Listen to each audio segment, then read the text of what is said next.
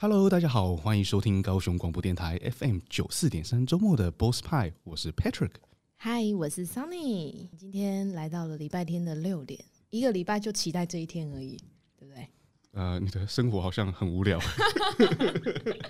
不过我们今天是有非常有趣的主题啊，其实跟观光相关的。对，大家今天民众会很喜欢听哦，就是呢，刚刚好呢，现在疫情也退散了。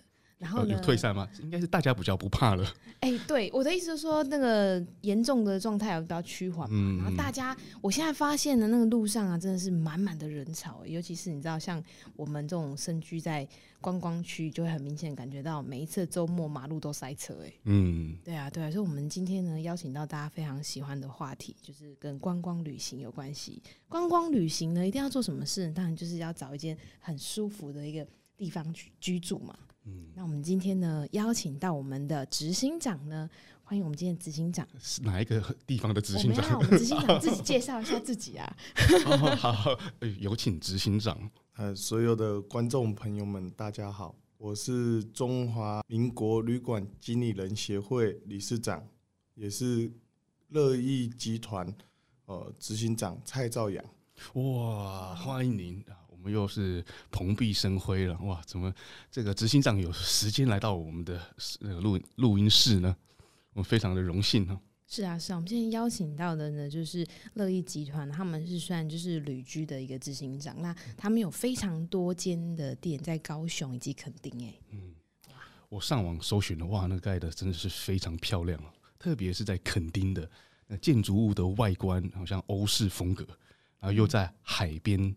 第一排，哇！海边第一排，我马上想到比基尼，每天都看不完、欸。没错，正是这样。你只要走出那个阳台啊、所有穿比基尼的女生呢，必须从你眼前经过，才能到达海边。所以这个地点选得非常好。哇、wow, ！所以执行长，你每天都在垦丁吗？我很想每天都在，这有点难。是还要再开拓业务嘛，再找地， 对不对？我们再看哪里有更好看的。这个我喜欢。好，那我想要就是帮我们听众朋友问一下我们执行长哦，就是说呢，如果假设呢，今天我们想要出国啊、出国没有在台湾呢、啊？我是想出国，我们要这个出家门出去玩。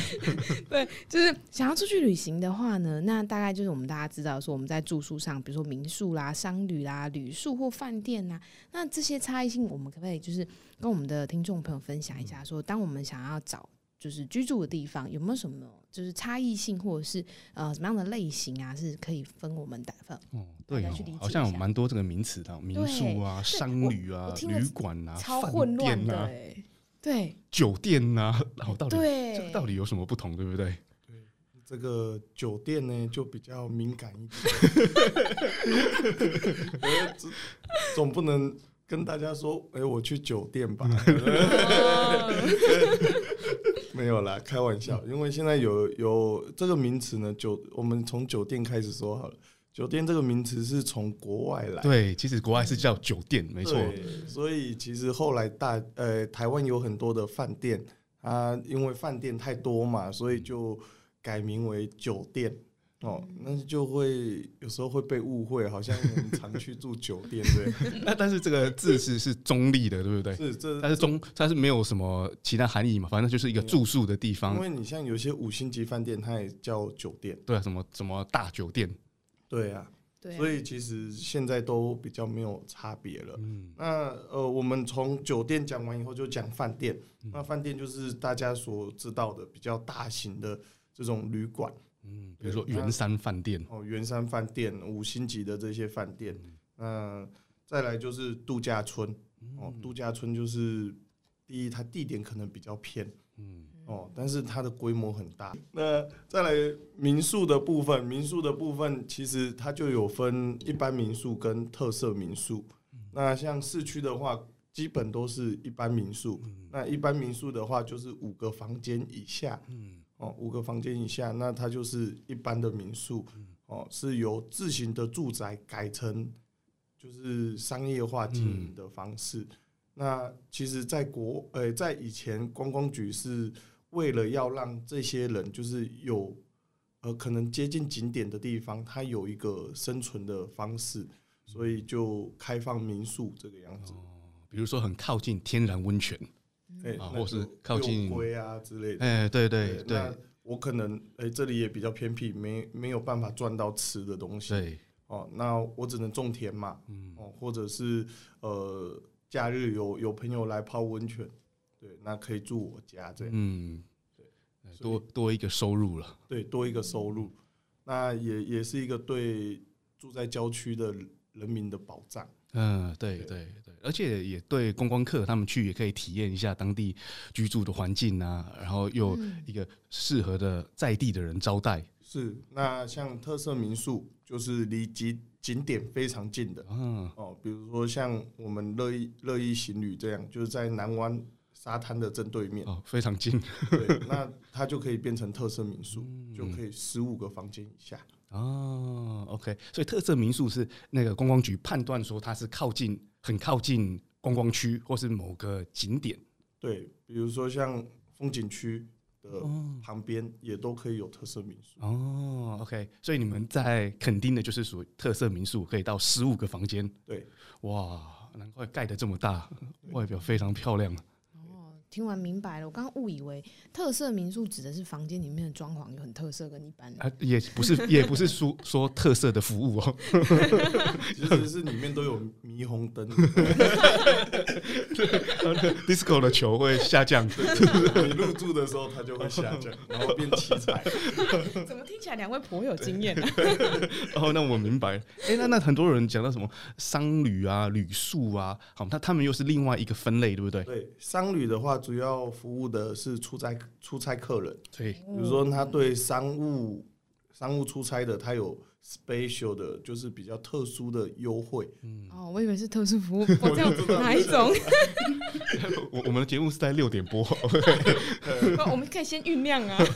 对，就是比较，比如说有一些出差的价格在1500、1600，那有一些出差的价格，像公务人员他们可以到2000，主管啦，要是主管，不然公务人员好像很高，其实公务人员也是很辛苦的。那他们就会选择这种商务型的饭店，因为他们来并不是来玩乐嘛，他们是来出差的，所以这个就会比较for商务的，因为他不需要很多的饭店的设施，他只要睡一晚，那隔天一大早他又出去。对对对，那再来就是文旅，像我们乐意文旅，它是文创饭店，对，就是文旅也是一种分类。文旅是一种分类，它是文创型的，它进去一定会有一些花招在里面。哦，一个主题吗？对，一个 set。所以特殊服务又有特殊花招，这个我喜欢。像它有一个文创这个字哦。对，有一些可能就是有些文创饭店，它可能像台南的啤酒花。啤酒花饭店就进去，你可以啤酒喝烫海，里面有很多的啤酒，对，所以你入住的客人就可以喝到可能30几种的啤酒这样。对，那像我的饭店进来就是看到很多的棒球球衣，那里面有收藏了快1000件的实战球衣。哇！那是怎么展示出来？那我们每层楼都有展示，在走廊里面，那展示大概。整馆展示144件的球衣，但每3个月会换一次，像故宫一样。像故宫一样，我听成后宫，像后宫一样。那就是要翻牌的。所以这个文旅真的就是跟某个主题结合了。对，那你是选择了跟棒球结合。对，因为刚好就是有符合这个那个 TA 的人就会非常喜欢。是啊，他自己可能就是这个啊，自己应该是吧，就是你自己喜欢棒球相关的东西，对不对？我以前是棒球校队的哦，然后据说你们收藏的棒球相关的物件比哪里还多？这个比花叉名人哇，不简单，而且还可以跟故宫一样，每隔几个礼拜就换一次展示，跟后宫一样。你说错了。那像这时候文旅啊、商旅啊、那个旅宿啊，其实在申请牌的时候是同样的牌吗？还是都是不同的分类啊？民宿跟特色民宿它的牌是比较不一样的，那其他的旅馆啊、大饭店啊，他们的牌是一样的，那只是名字业者自己去分类，对，像我这边也有旅居嘛，旅居它是比较注意居住环境的，对，所以我用的东西可能就会偏高级，它虽然它不能到五星，因为它的规模没有到那么大。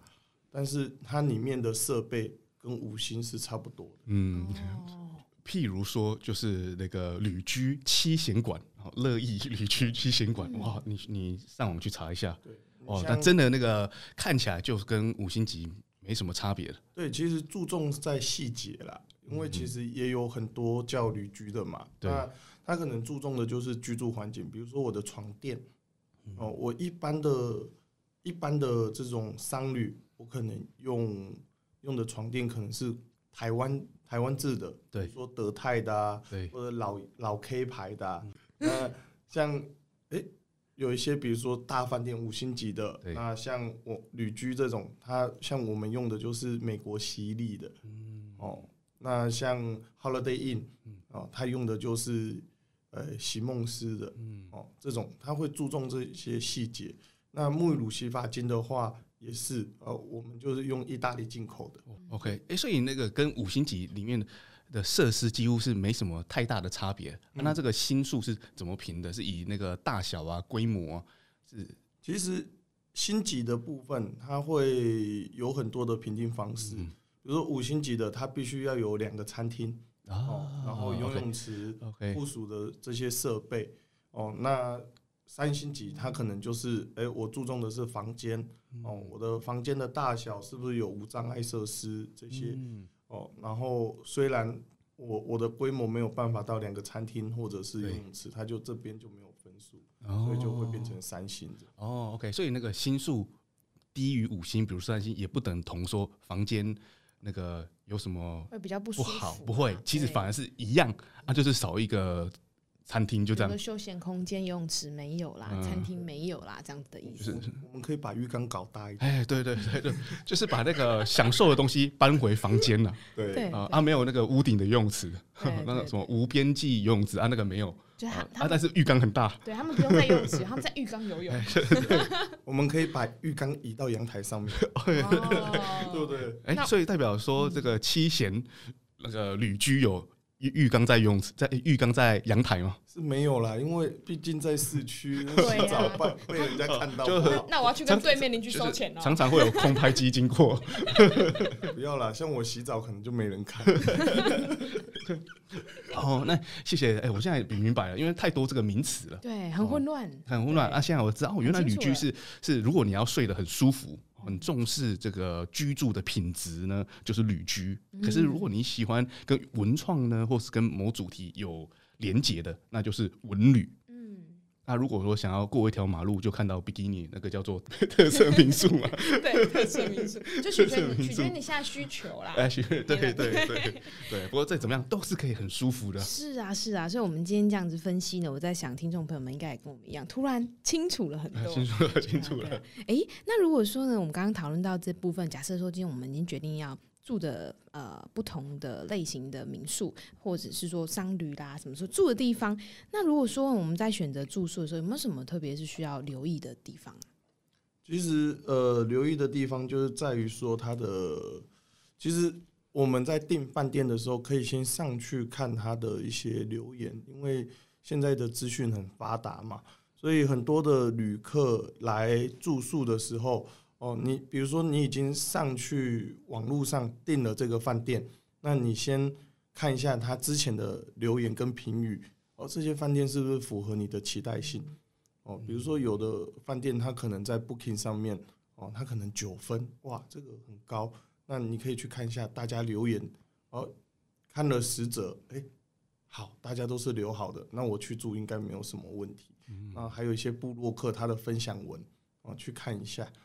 然后有一些可能因为我真的是太晚订了，订不到饭店了，那我订到分数差的，那我就要有一个心理准备，我可能住的不是那么的优秀，只是睡一晚而已。对，就是你用的沐浴乳可能不是欧舒丹的，所以要有心理准备，可能是欧毛丹。看起来今天你们是不是收了不少业配？哎、欸，其实我觉得去查那个评价，我其实现在是反向查，你知道吗？因为你可以筛选说为什么，就是有些人会留负评嘛。但我其实是更好奇，就是为什么会有人留负评？有些人说冷气不冷哦，也是个负评。然后或者是什么服务态度不好。等等，其实我是蛮好奇的，用这个再去推说，哎、欸，你能不能接受这样？有比如说有些里面是没有冰箱，等等的这样子。有些会不会是个人因素？比如说冷气不冷，那个人从美国来啊，就从北极来，对啊，从哪里都不冷，是不是？对，因为他们那种国家可能比较凉爽，对啊，所以你是一个客观的判断嘛，就是最差的状况就是顶多它真的就不是意大利进口的沐浴乳啊，你还能接受吗？哦，那 OK， 对不对？就是一个客观的判断。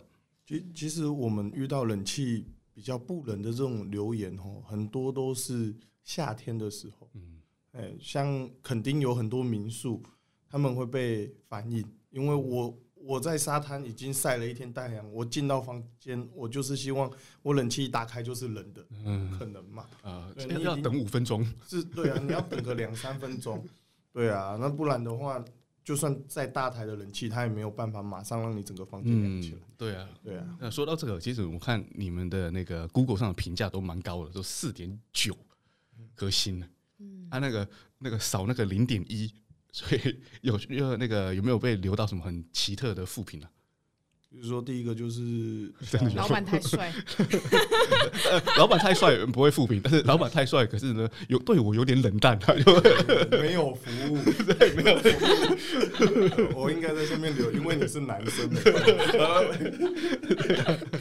对，因为你没办法取悦所有的人啦，因为有一些比较特殊状况嘛，有什么让你觉得比较吃惊？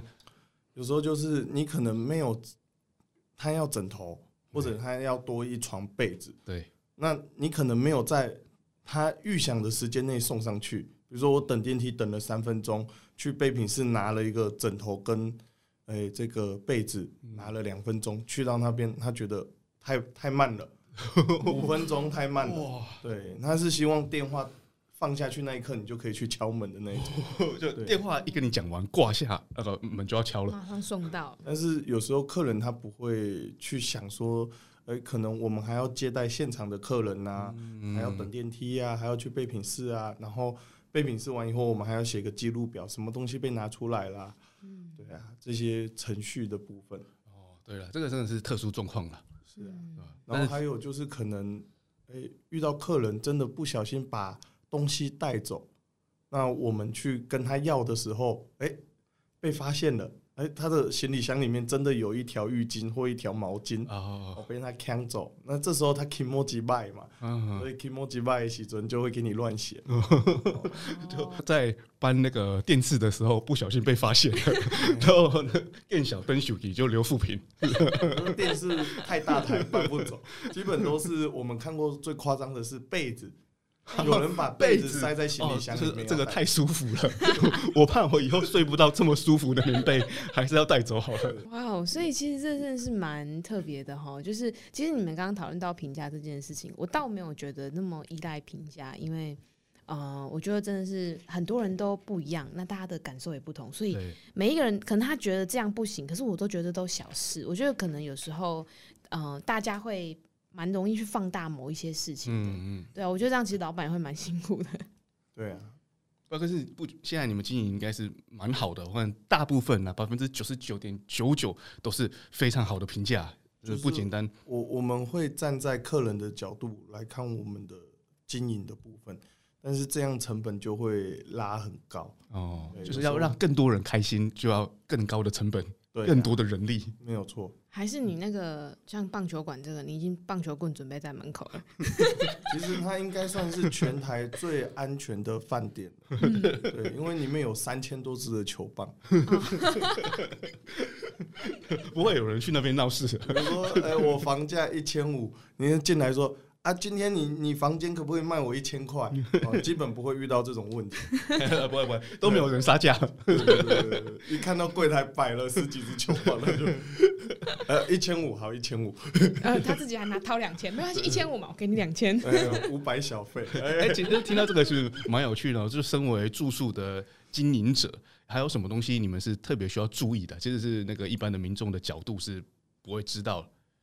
其实我们会注意的，就像最近也有发生一些事情，哦，就是不可以讲的事情吗？那个某某某饭店啊，遇到就是客人退房的时候，真的是把电视给砸坏了嘛，然后可能客人已经离开了，对，然后他才去追究这件事情。那其实像我们会比较 SOP 会改一下，就是客人在退房的时候，请他在大厅里面稍等片刻，那我们去巡一下，房间都没有问题了，他再离开。哦，对，不然其实蛮争议的哈。对啊，因为以前我们也有遇过那种客人哦，就小朋友跳床，在里面跳跳跳，然后把我天花板用破一个洞。哎，他是很神力女超人，跳高选手吧。然后结果呢？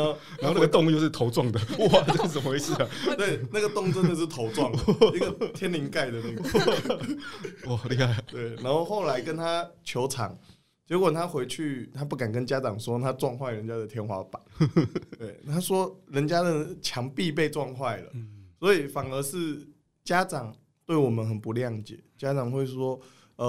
你们的墙壁坏掉，所以你们墙壁是木板嘛，不是石砖，哦，就开始找问题嘛。哦，再来你们的地板是不是太滑，导致我儿子摔倒撞到墙壁？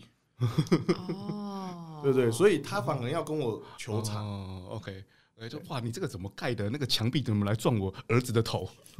然后反而来求偿。对，然后后来我们就写存证信函过去嘛，因为我们也有顾问律师。对，那写完以后，我们也有拍照给他看，他才发现，是天花板，不是地板。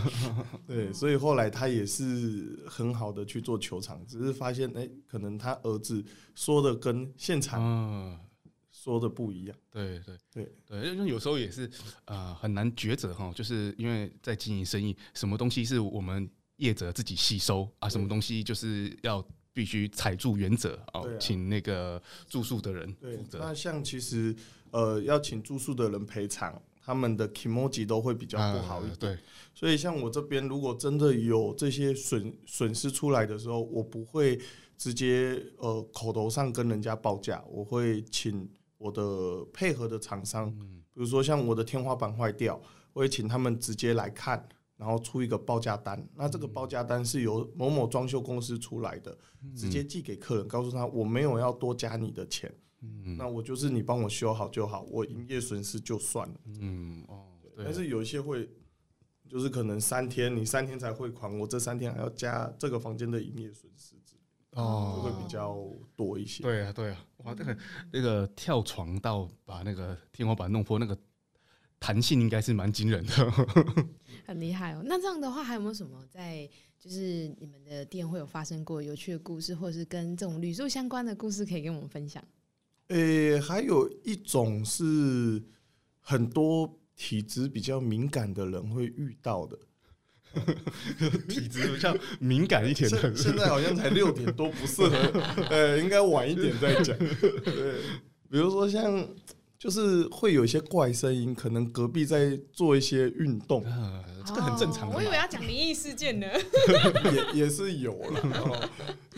我像之前我去日本啊，那个隔音可能，或者是人家真的是运动到太大声，已经跟隔音无关了。对，那种就日本的饭店哦，它都很长，就是走廊都很长嘛，电梯上来哇，第一间好嗨哦。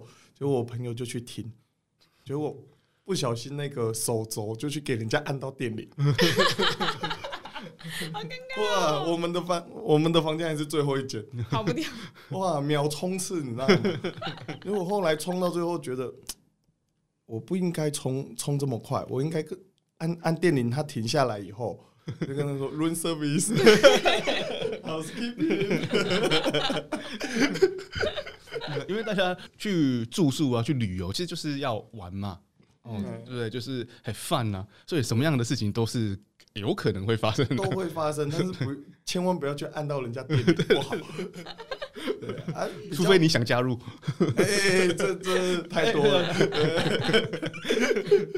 那像其实有些郊区的饭店啊，其实它说不定真的非常的干净，但有时候晚上会有那种风吹草动啊，因为有些饭店它可能不是用气密窗，或者是比较旧的哦，比如说像阿里山上面的饭店，它可能除了阿里山宾馆以外，其他的可能没有到设备那么完善的，它让你更贴近户外。对，那晚上会有那种风，你知道吗？就风又草啊，又木头啊，那你就会觉得好像有个人影在那边。嗯，对，哇，那你们会就是常常接到，比如说有人说隔壁的人运动太激烈吗？有人会去投诉这个吗？没有这个问题啦，因为我们一般旅馆嘛，对不对？那不是汽车旅馆，汽车旅馆比较会有这个问题。哦，对对。但是他们房间都很大间啦，所以也不用怕啊。哦 okay，如果能叫成那样，基本那个人还在吗？那应该呼叫警察了。这个声音是这个好像怪怪的，这好像是尖叫。好，那我们先来休息一下，我们先来听一首音乐吧。充满笑声，大声对你说声嗨，让所有烦恼忧愁统统都抛开。千变万化的色彩随着四季更改，热闹的城市都是爱。聆听生活的精彩，就在高雄广播电台。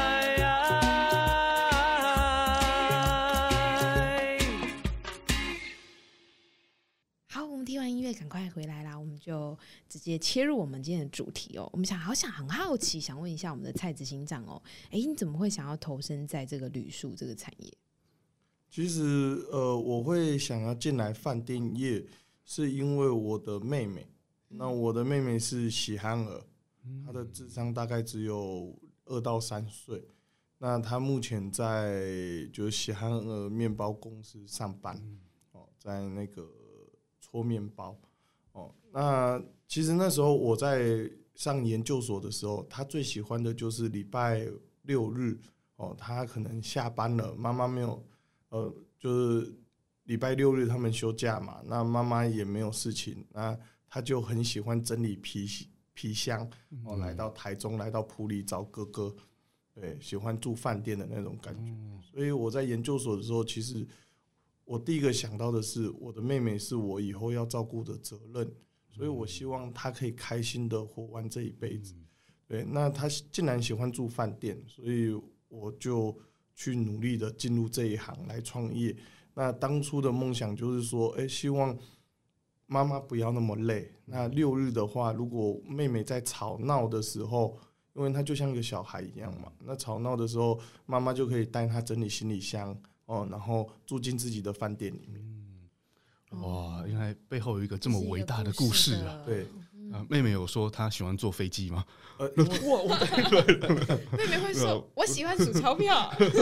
其实她不太会讲话啦，就是咿呀的，你就想一个2岁小孩。对对，可能我现在女儿都比我妹妹会讲话。哦，对啊，不过妹妹可以感受到，就是她喜欢出去玩那个氛围，对，带一个皮箱，然后去度假。他整理行李箱有时候可以整理2、3个小时，就把整个衣柜的东西全部翻出来，然后后面你就会听到我妈妈在骂人，就是你怎么又全部都整出来啦。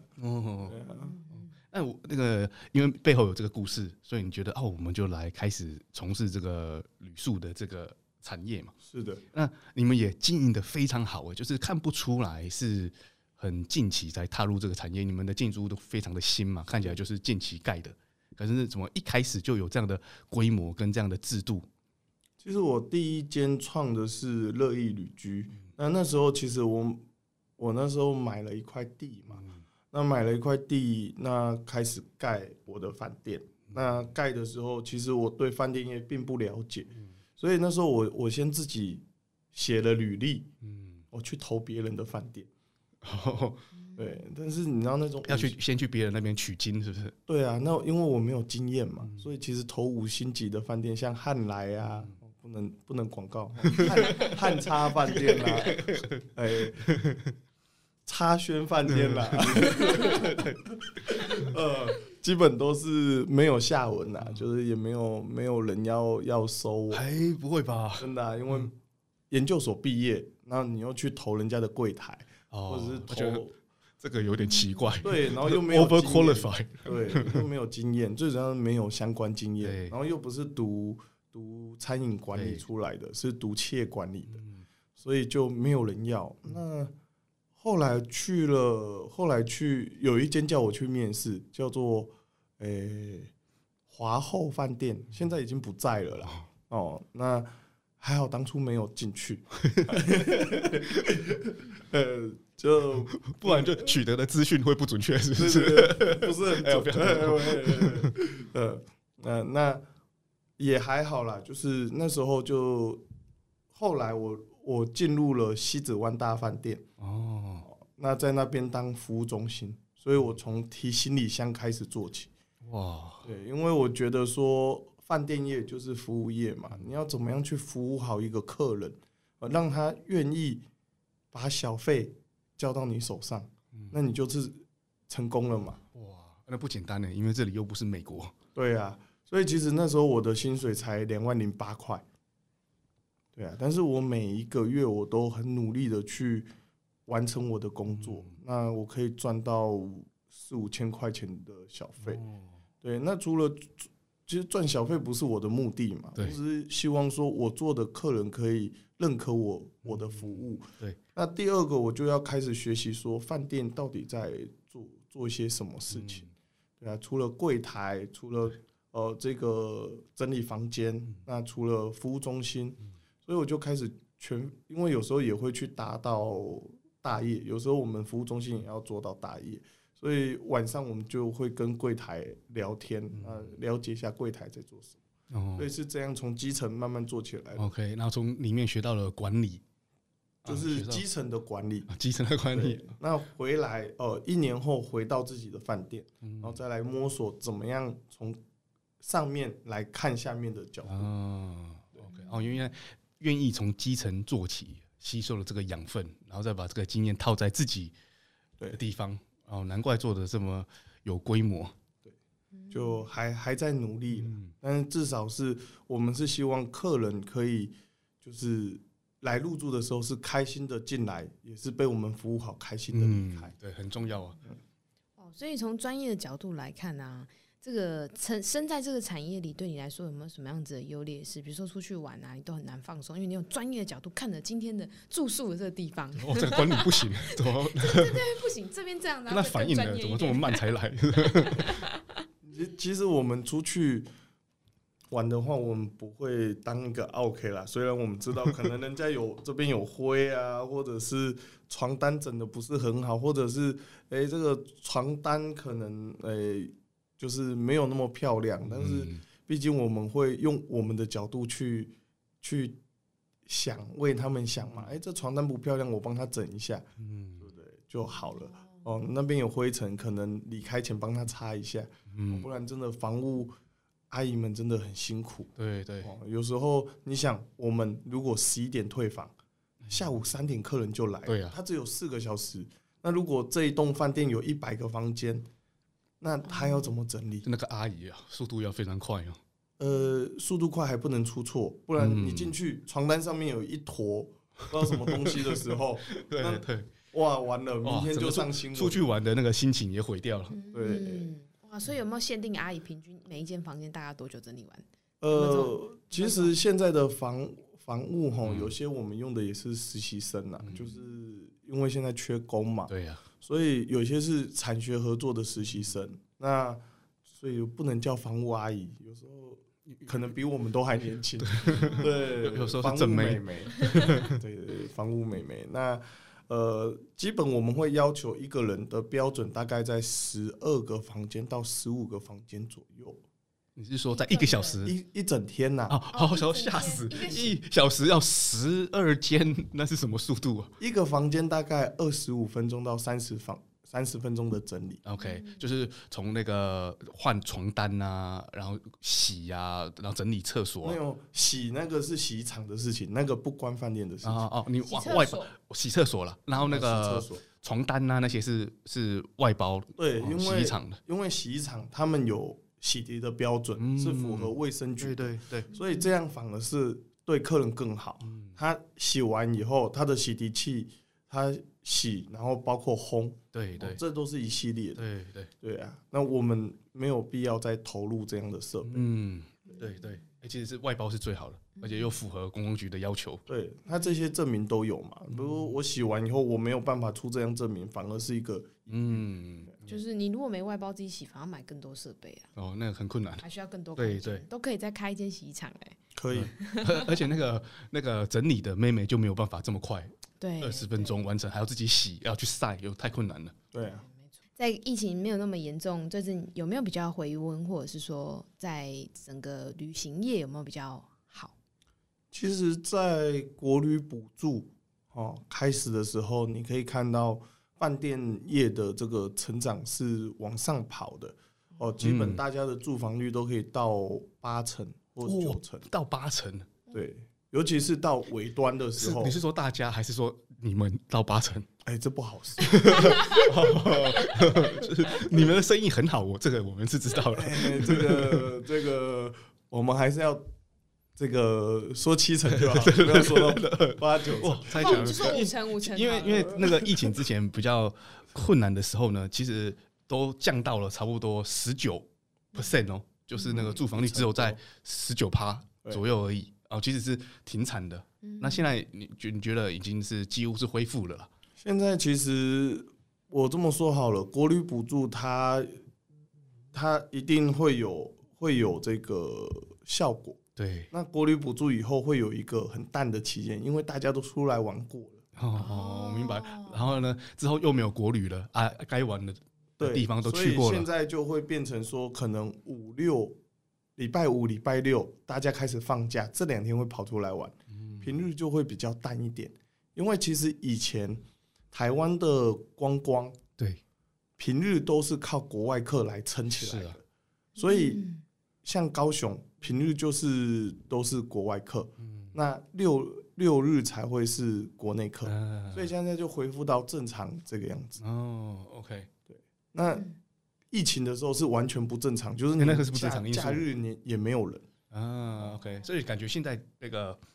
其实已经是有开始在回升了，对对对对，有开始在回升。对啊，那你像现在礼拜六都要提前，尽量提前1个礼拜或者15天预定。15天预定，哇，真的是。你像这个礼拜就客满了，哇，对，因为这礼拜又遇到演唱会，对对。对，而且讲到这个演唱会，最近我们高雄也办了非常多的活动嘛。之前文博也在高雄，哦，那未来又规划了非常多的在地的活动，那这样子也都会带起高雄本身的观光业嘛。对，其实我们高雄市观光局的这些长官们都非常的努力，对，他们经常在跟不管是旅行工会啊，还是我们旅馆工会哦。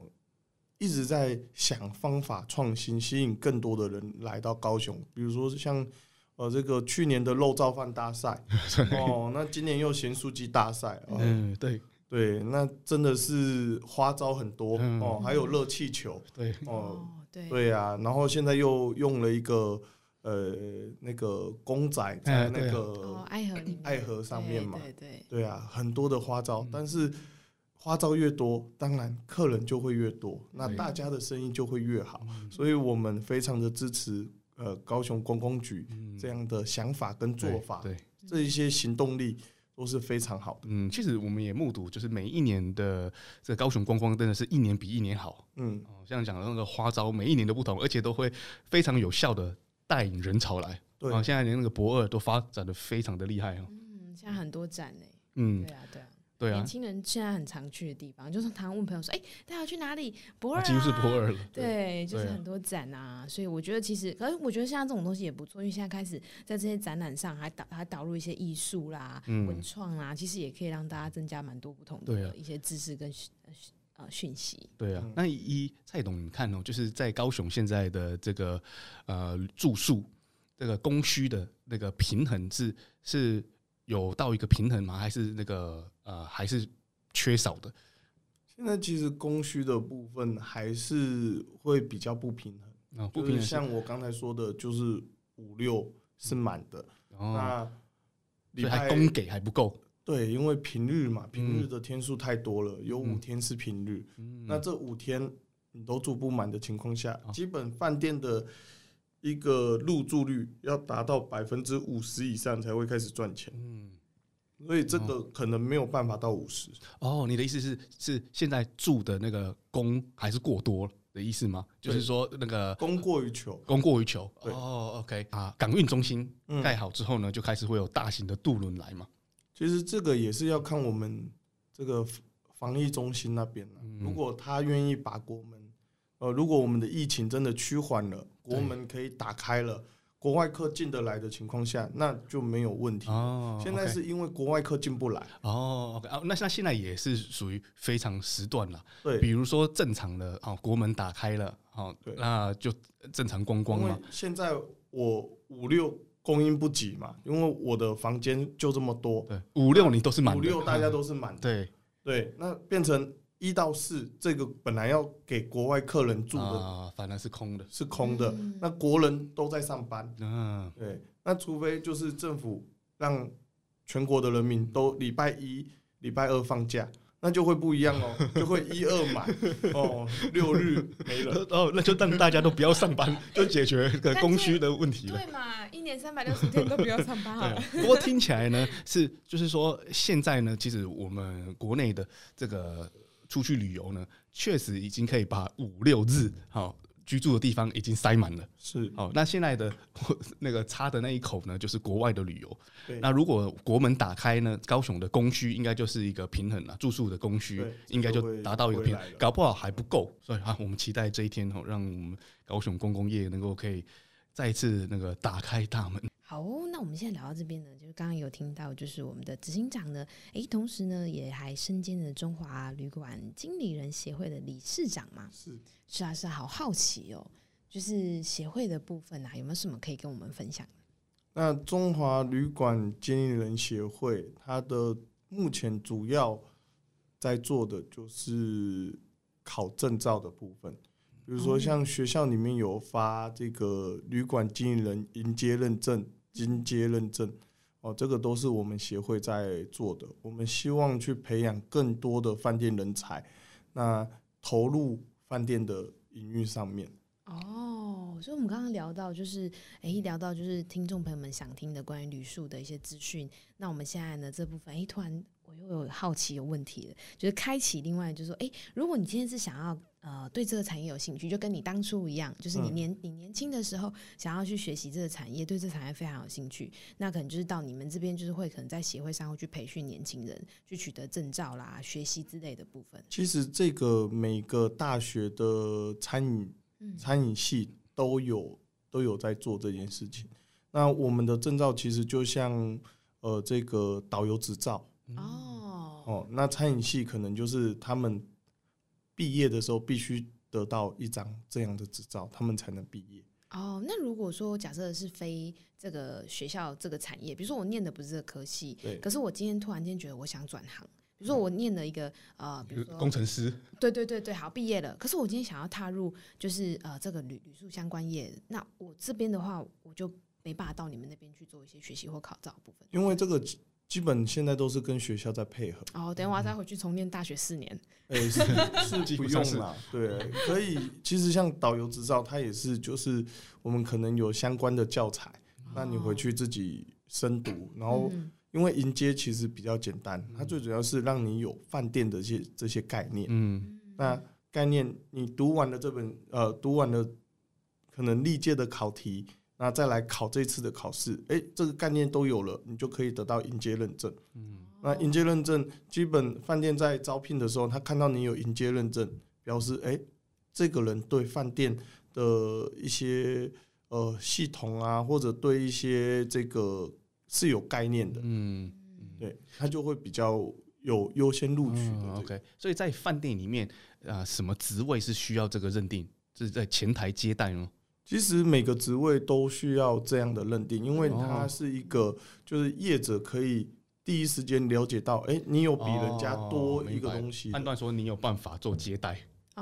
有至少有饭店的基本概念，就是、有一个这些概念、那如果你经介认证，那就可以当主管了，因为经介认证 它就有一些实作的部分、那经介认证的这个、标准或者这个牌是什么单位颁发的？经介认证也是我们协会去发的，那只是说它可能要有这个在饭店有历练过才能来考这张。OK， 那考试也是透过你们协会？对。那我明白了。Okay， 如果 要当经理或是做管理阶层的，就需要得到进阶认证。对，有一些认证。所以我们刚刚其实聊了那么多啊，像刚刚就是执行长讲的，其实他们对于服务这些东西的细节是非常在乎的。那我们今天好像呢还没有去聊到说，关于呢很好奇就是乐意旅居的部分呢，今天能够这么成功的特色与优势，就是刚刚提到嘛，我们刚刚提到就是说他们每一个人员都需要有一个认证，那就表示服务特别好。那还有没有 在一些其他地方上会有一些特别的优势或特色？其实乐意旅居的部分，它比较注重在像我们的品牌总共有分三个，一个叫行旅，一个叫文旅，一个叫旅居。那行旅的部分，我们从最小的开始讲。行旅的部分就是在风景区，那它可能就是你旅行到这边有一个居住的地方。所以它虽然没有早餐，但是它的风景绝对能让你觉得、哇，这个地方真的太美了。这个是行旅。所以你们肯定这个部分的话是直接就可是景非常漂亮嘛？对，因为它就在南湾沙滩入口的正对面。哇，那一定很难订。第一排就看到一望无际的大海，还有一堆比基尼。对，感谢补充。我看这执行长电话，我漏掉了这个细节。对，那女生的话就可以看到一堆的猛男，6块肌。好，所以我一定要记得这个地方，就叫做乐意行旅。对，你不用记地方，你把执行长电话记好就好。那执行长电话08000000，这一段会逼掉。那像旅居的部分，其实我们垦丁也有旅居。那垦丁的旅居跟高雄的旅居就是走高端的。它的沐浴用品啊，就像我刚才有说到的，意大利进口的啊，床垫美国的啊，那很多的细节我们都会去注意到。对，那也都有浴缸或者是淋浴的部分，那些都非常的有质感。那像文旅的部分就刚才有说到了，就是主题。对，那主题我们高雄的这两馆除了细节跟主题外，我们都有附早餐跟下午茶，为了就是让客人进来可以从早吃到晚。然后欣赏那个里面的棒球衣啊、棒球棍啊，对啊，然后又都在六合夜市跑。所以如果真的因为我们下午茶只是点心嘛，蛋糕啊、冰淇淋啊、饮料啊，要吃晚餐的话，就走到隔壁六合夜市去吃就可以了。方便，很方便。好，我们今天听了非常丰富的介绍，然后也理解了非常多的内容。那如果说呢，我们现在听众朋友非常有兴趣，我们要到哪里可以搜寻到你们呢？其实在 Google 上面都可以搜寻到我们，乐意文旅跟乐意旅居还有乐意行旅的部分。那像 Booking 啊，这些 Booking、Agoda、Expedia、Hotels.com.by 这些订房网站、易游网、四方通行这些都可以搜寻到我们。好像要搜寻不到更难。所以乐是哪一个乐？快乐的乐。那意呢？安逸的意。乐意让你进来快乐又安逸。举得好。乐意。因为看听到乐意会以为是那个我很乐意为你做什么事。我们是很乐意为你服务。好，如果说大家有兴趣的话，其实可以搜寻一下乐意，快乐的乐，然后安逸的逸，就可以找到你想要住的房间咯。我非常推荐乐意行旅南湾馆。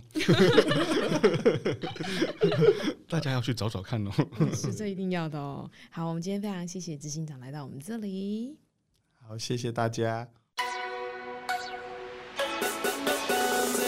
将热情传递每个角落里，拥抱健康活力，影响每次晨曦。你的剧情就由你自己决定，随时随地都有高雄广播的声音。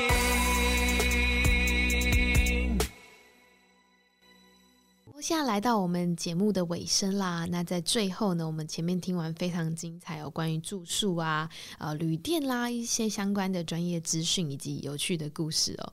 那在最后呢，今天想来跟大家分享一下呢，我们上一集呢有聊到呢关于载具的部分，那大家可能还是会有一点困惑说，诶，那到底呢这个发票部分还有什么样的差异性呢？其实我们这集想来跟大家聊聊呢，就是什么是云端发票呢？